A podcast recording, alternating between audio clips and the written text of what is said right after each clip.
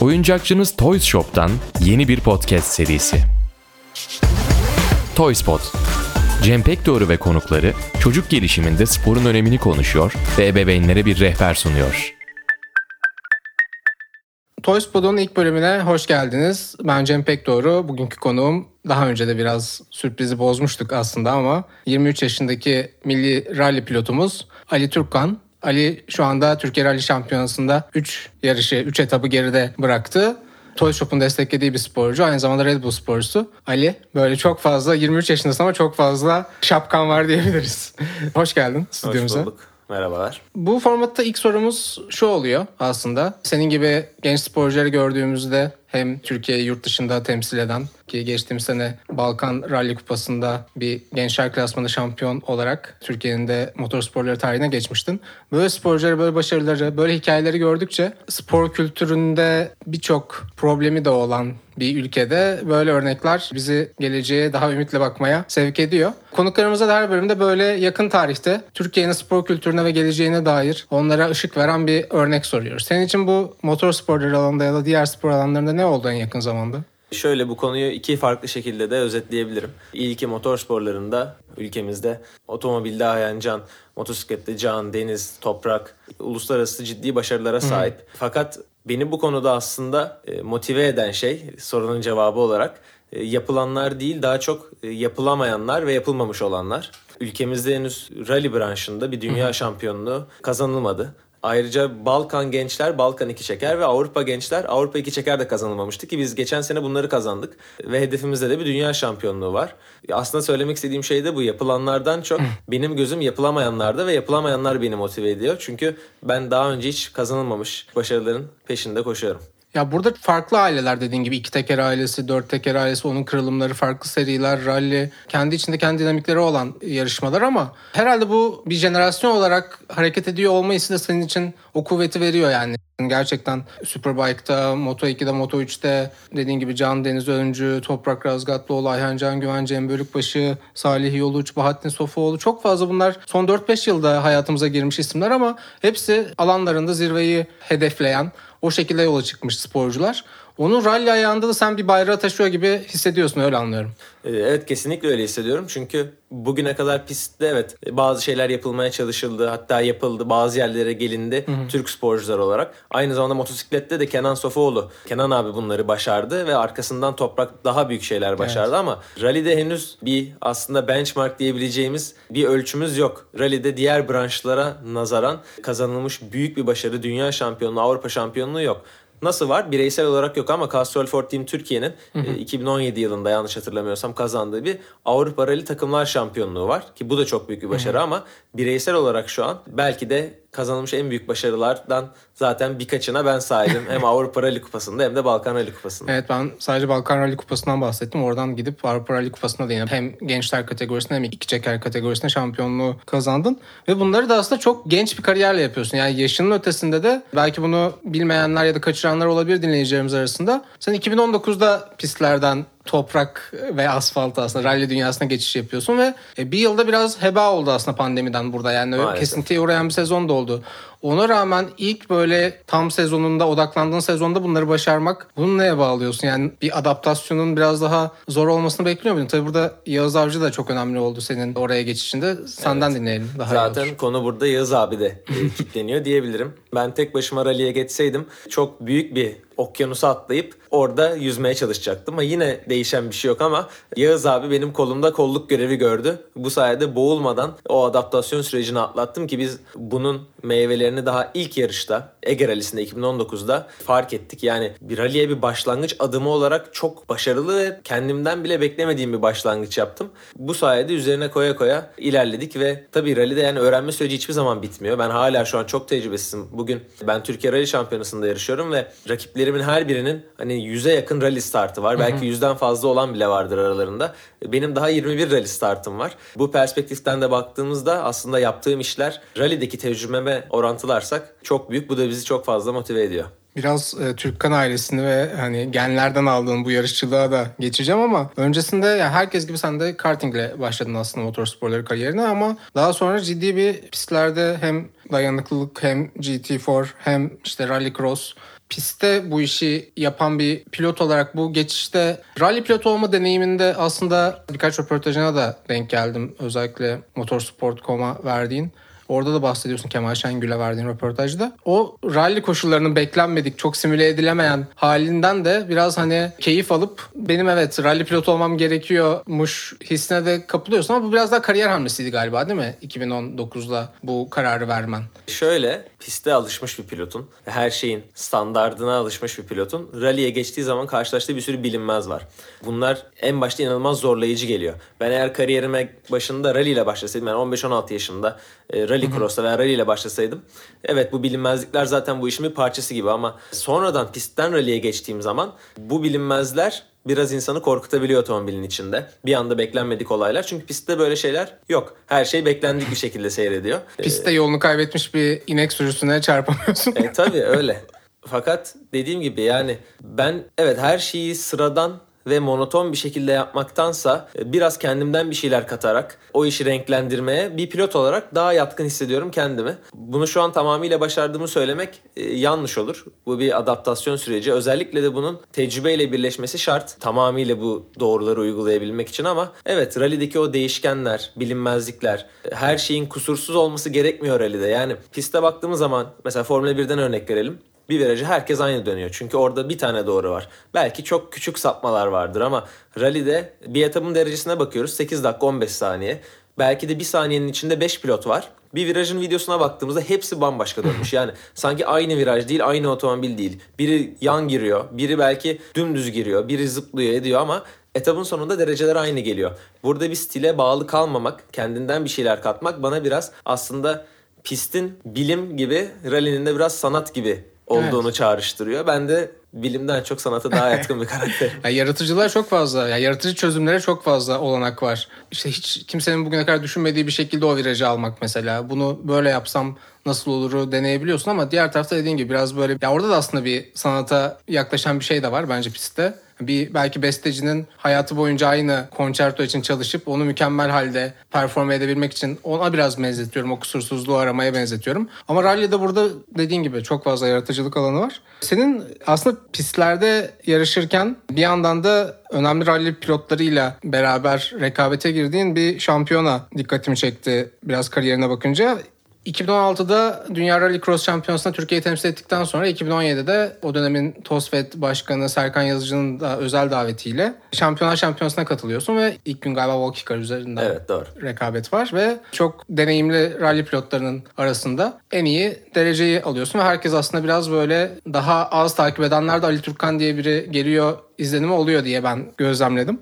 O senin için nasıldı? Hem 2016'dan da alabiliriz onu bu arada. Rallycross'ta da mutlaka çocukluğunda izlediğin Peter Solberg gibi, Sebastian Loeb gibi isimlerle aynı havayı solumak falan da farklı bir deneyimdir. O 2016-2017 nasıl geçti senin için? Şöyle bu iki 2000, organizasyon. 2016'daki Dünya Rallycross Şampiyonası deneyimi benim için çok özeldi. Çünkü aslında bulunduğumuz yer bir dünya şampiyonasıydı ve ben orada hem bir Türk sporcu olarak hem de aslında Türkiye'de üretilen bir yarış otomobiliyle yarıştım. Hiç tecrübem yoktu. Yani o güne kadar karting yapmışım, walkie car kullanmışım ama bindiğim otomobil 4 çeker, ortadan motorlu, atmosferik 310 beygir bir otomobil. Yani çıktığım zemin de Evet asfalt bölümlerde hiç yabancılık çekmiyorum ama slick lastiklerle toprakta gittiğimiz bölümler de var. Ben daha hayatımda toprakta otomobil kullanmamışım. Ve bunu slick lastiklerle yapmam gerekiyor.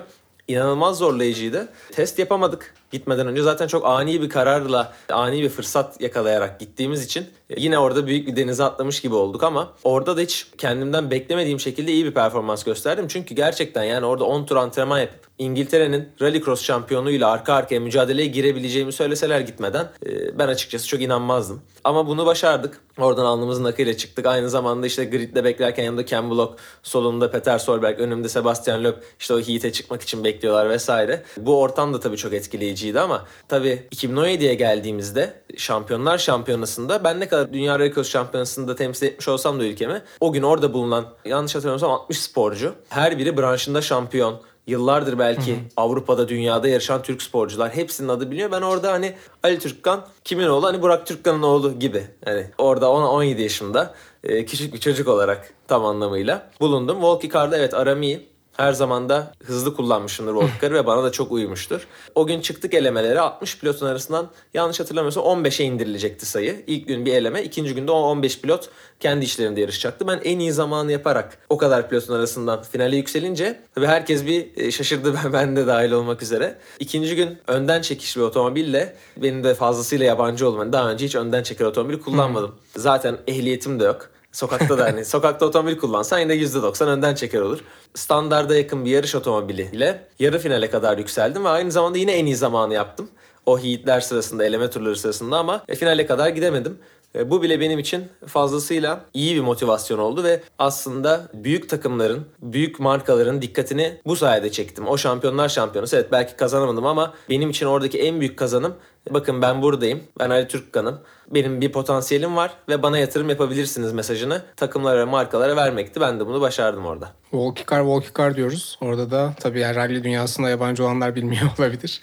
Orada Volkan Işık'ın kredilerini de verip yani gerçekten o tasarım ve mühendislik kısmında da Türkiye rally dünyasının çok önemli bir tabii kilometre taşı o aracın pistlere evet. çıkması. Evet konuyu biraz Türkkan ailesine ve genlere ve çocukluğunu nasıl geçirdiğine getirelim sen babanın adını zikretmişken. Hem babam Burak Türkkan hem annen Gül Türkkan senin sporcu olarak yetişmende Tabii yani babanın rally pilotu olarak, Formula 3 pilotu olarak deneyimleri birinci elden sana aktardığı deneyimlerin dışında çok çocuklarına bu yolda destek olan iki ebeveyn görüyoruz. Senin için ilk rally hafızan, hafızandaki ilk rally anısı neydi ve nasıl başladı? Şeyi çok görüyoruz çünkü yani rally dünyasında belli soy isimler var yani senin şu an yarıştığın Castrol Ford Team Türkiye'de de Serdar Bostancı ve oğlu Murat Bostancı'nın uzun yıllar şampiyonlukları aynı şekilde yine bahsettiğimiz Yağız Avcı, Necdet Avcı'dan aldığı kavuğu ailede yine uzun yıllar Türkiye şampiyonlukları kazanarak en üst düzeyde devam ettirdi. Ki onların birlikte yarışma gibi birlikte kazandığı şampiyonluklar da vardı diye hatırlıyorum.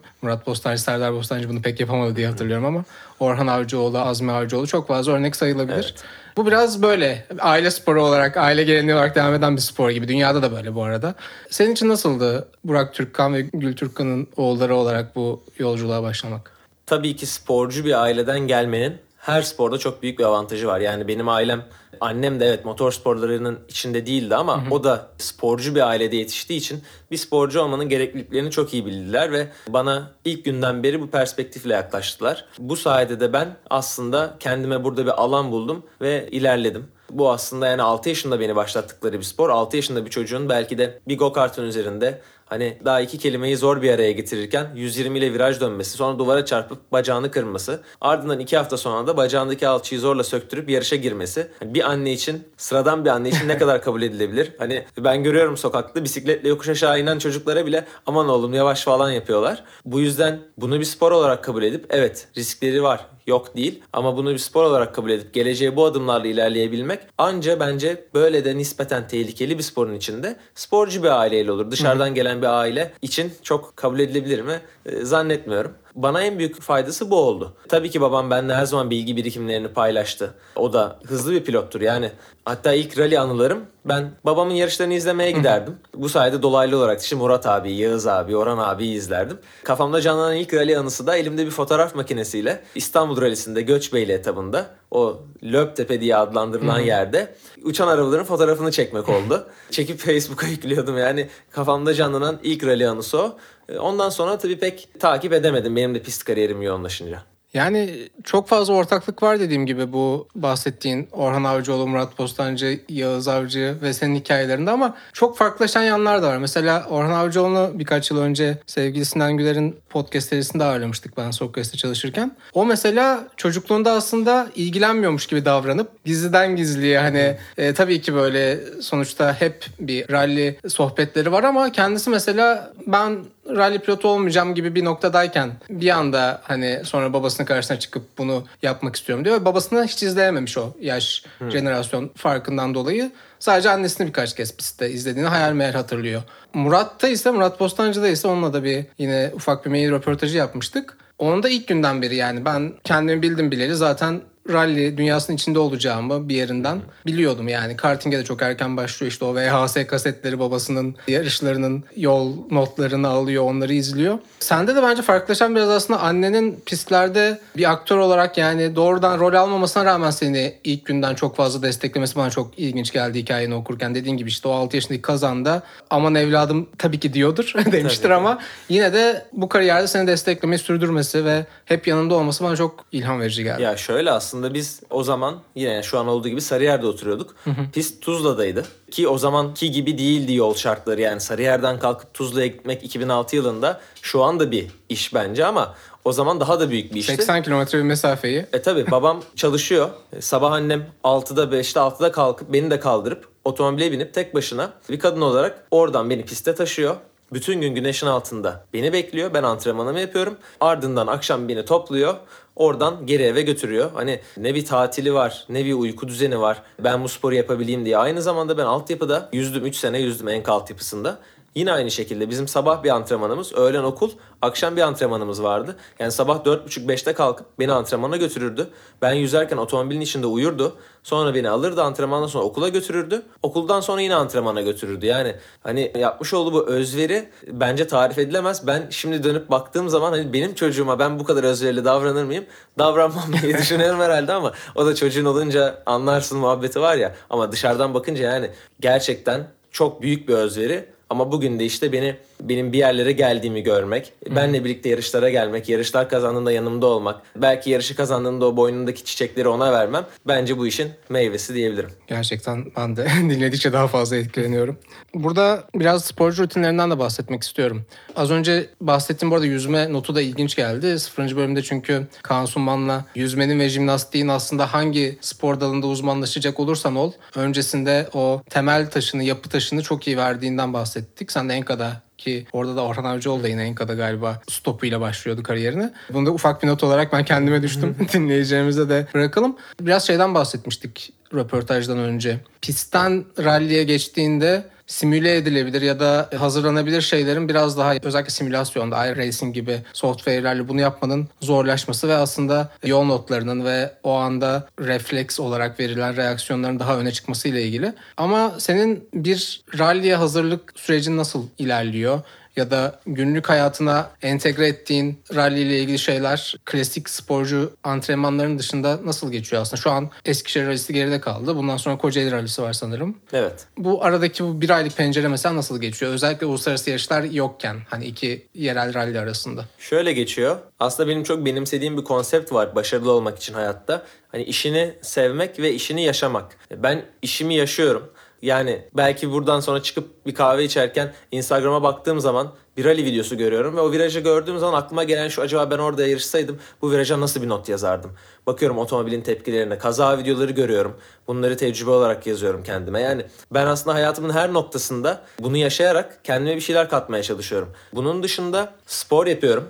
Kondisyonumu her zaman üst düzeyde tutmaya çalışıyorum. Çünkü rally gerçekten çok yorucu bir spor. Özellikle şimdi Kocaeli rallisi belki 35-40 derece olacak. 20 kilometre uzunluğunda bir etabı full konsantrasyon geçebilmek o sıcakta, o otomobilin içinde çok kolay olmuyor. Teknik olarak hazırlığımız Tabii ki testler, antrenmanlar yapıyoruz. Bunlar zaten sıradan ama mesela ben Murat abiden, Murat Bostancı'dan, Yağız abiden Kocaeli Rally'sinde 2019'da mesela Murat abi yarıştı. E, Şu an alabildiğim en güncel veri onda. Geçen sene ben de yarıştım ama bu sene yarışacağım otomobille Murat abi yarıştı. Onun görüntülerini alıp onun görüntülerini izliyorum. Oradan kendime bazı notlar alıyorum, çıkarımlar yapıyorum. Belki biraz aklımda tutmaya çalışıyorum etabı. Ardından onunla gidip sohbet ediyorum. Diyorum ki yani dördüncü etabın beşinci kilometresinde şu virajda neden böyle oldu? O bana diyor ki belki Ali işte ben orada dikkatim dağıldı veya orasının böyle göründüğüne bakma o viraj çok kaygan. Ben bu virajı not alıyorum. Yani bu bir ay önceden başlayan bir hazırlık süreci. Ben bunu bir aya yayarak Kocaeli Rally'sini aslında yaşamaya başlıyorum şimdiden.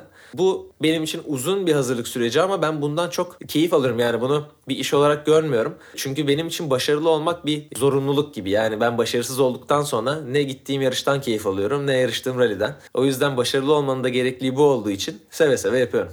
Fiziksel talepkarlığının yanında mental talepkarlığı da çok fazla olan bir branştasınız. Tüm aslında motorsporlar için bu söylenebilir ama rallide de gerçekten o anda olmak ve çok fazla dediğim gibi bilinmez olması. Bu konuda kendini o mental kararlılığı yukarı çekmek için yaptığın şeyler neler ya da kendini nasıl bir sporcu olarak görüyorsun bu anlamda?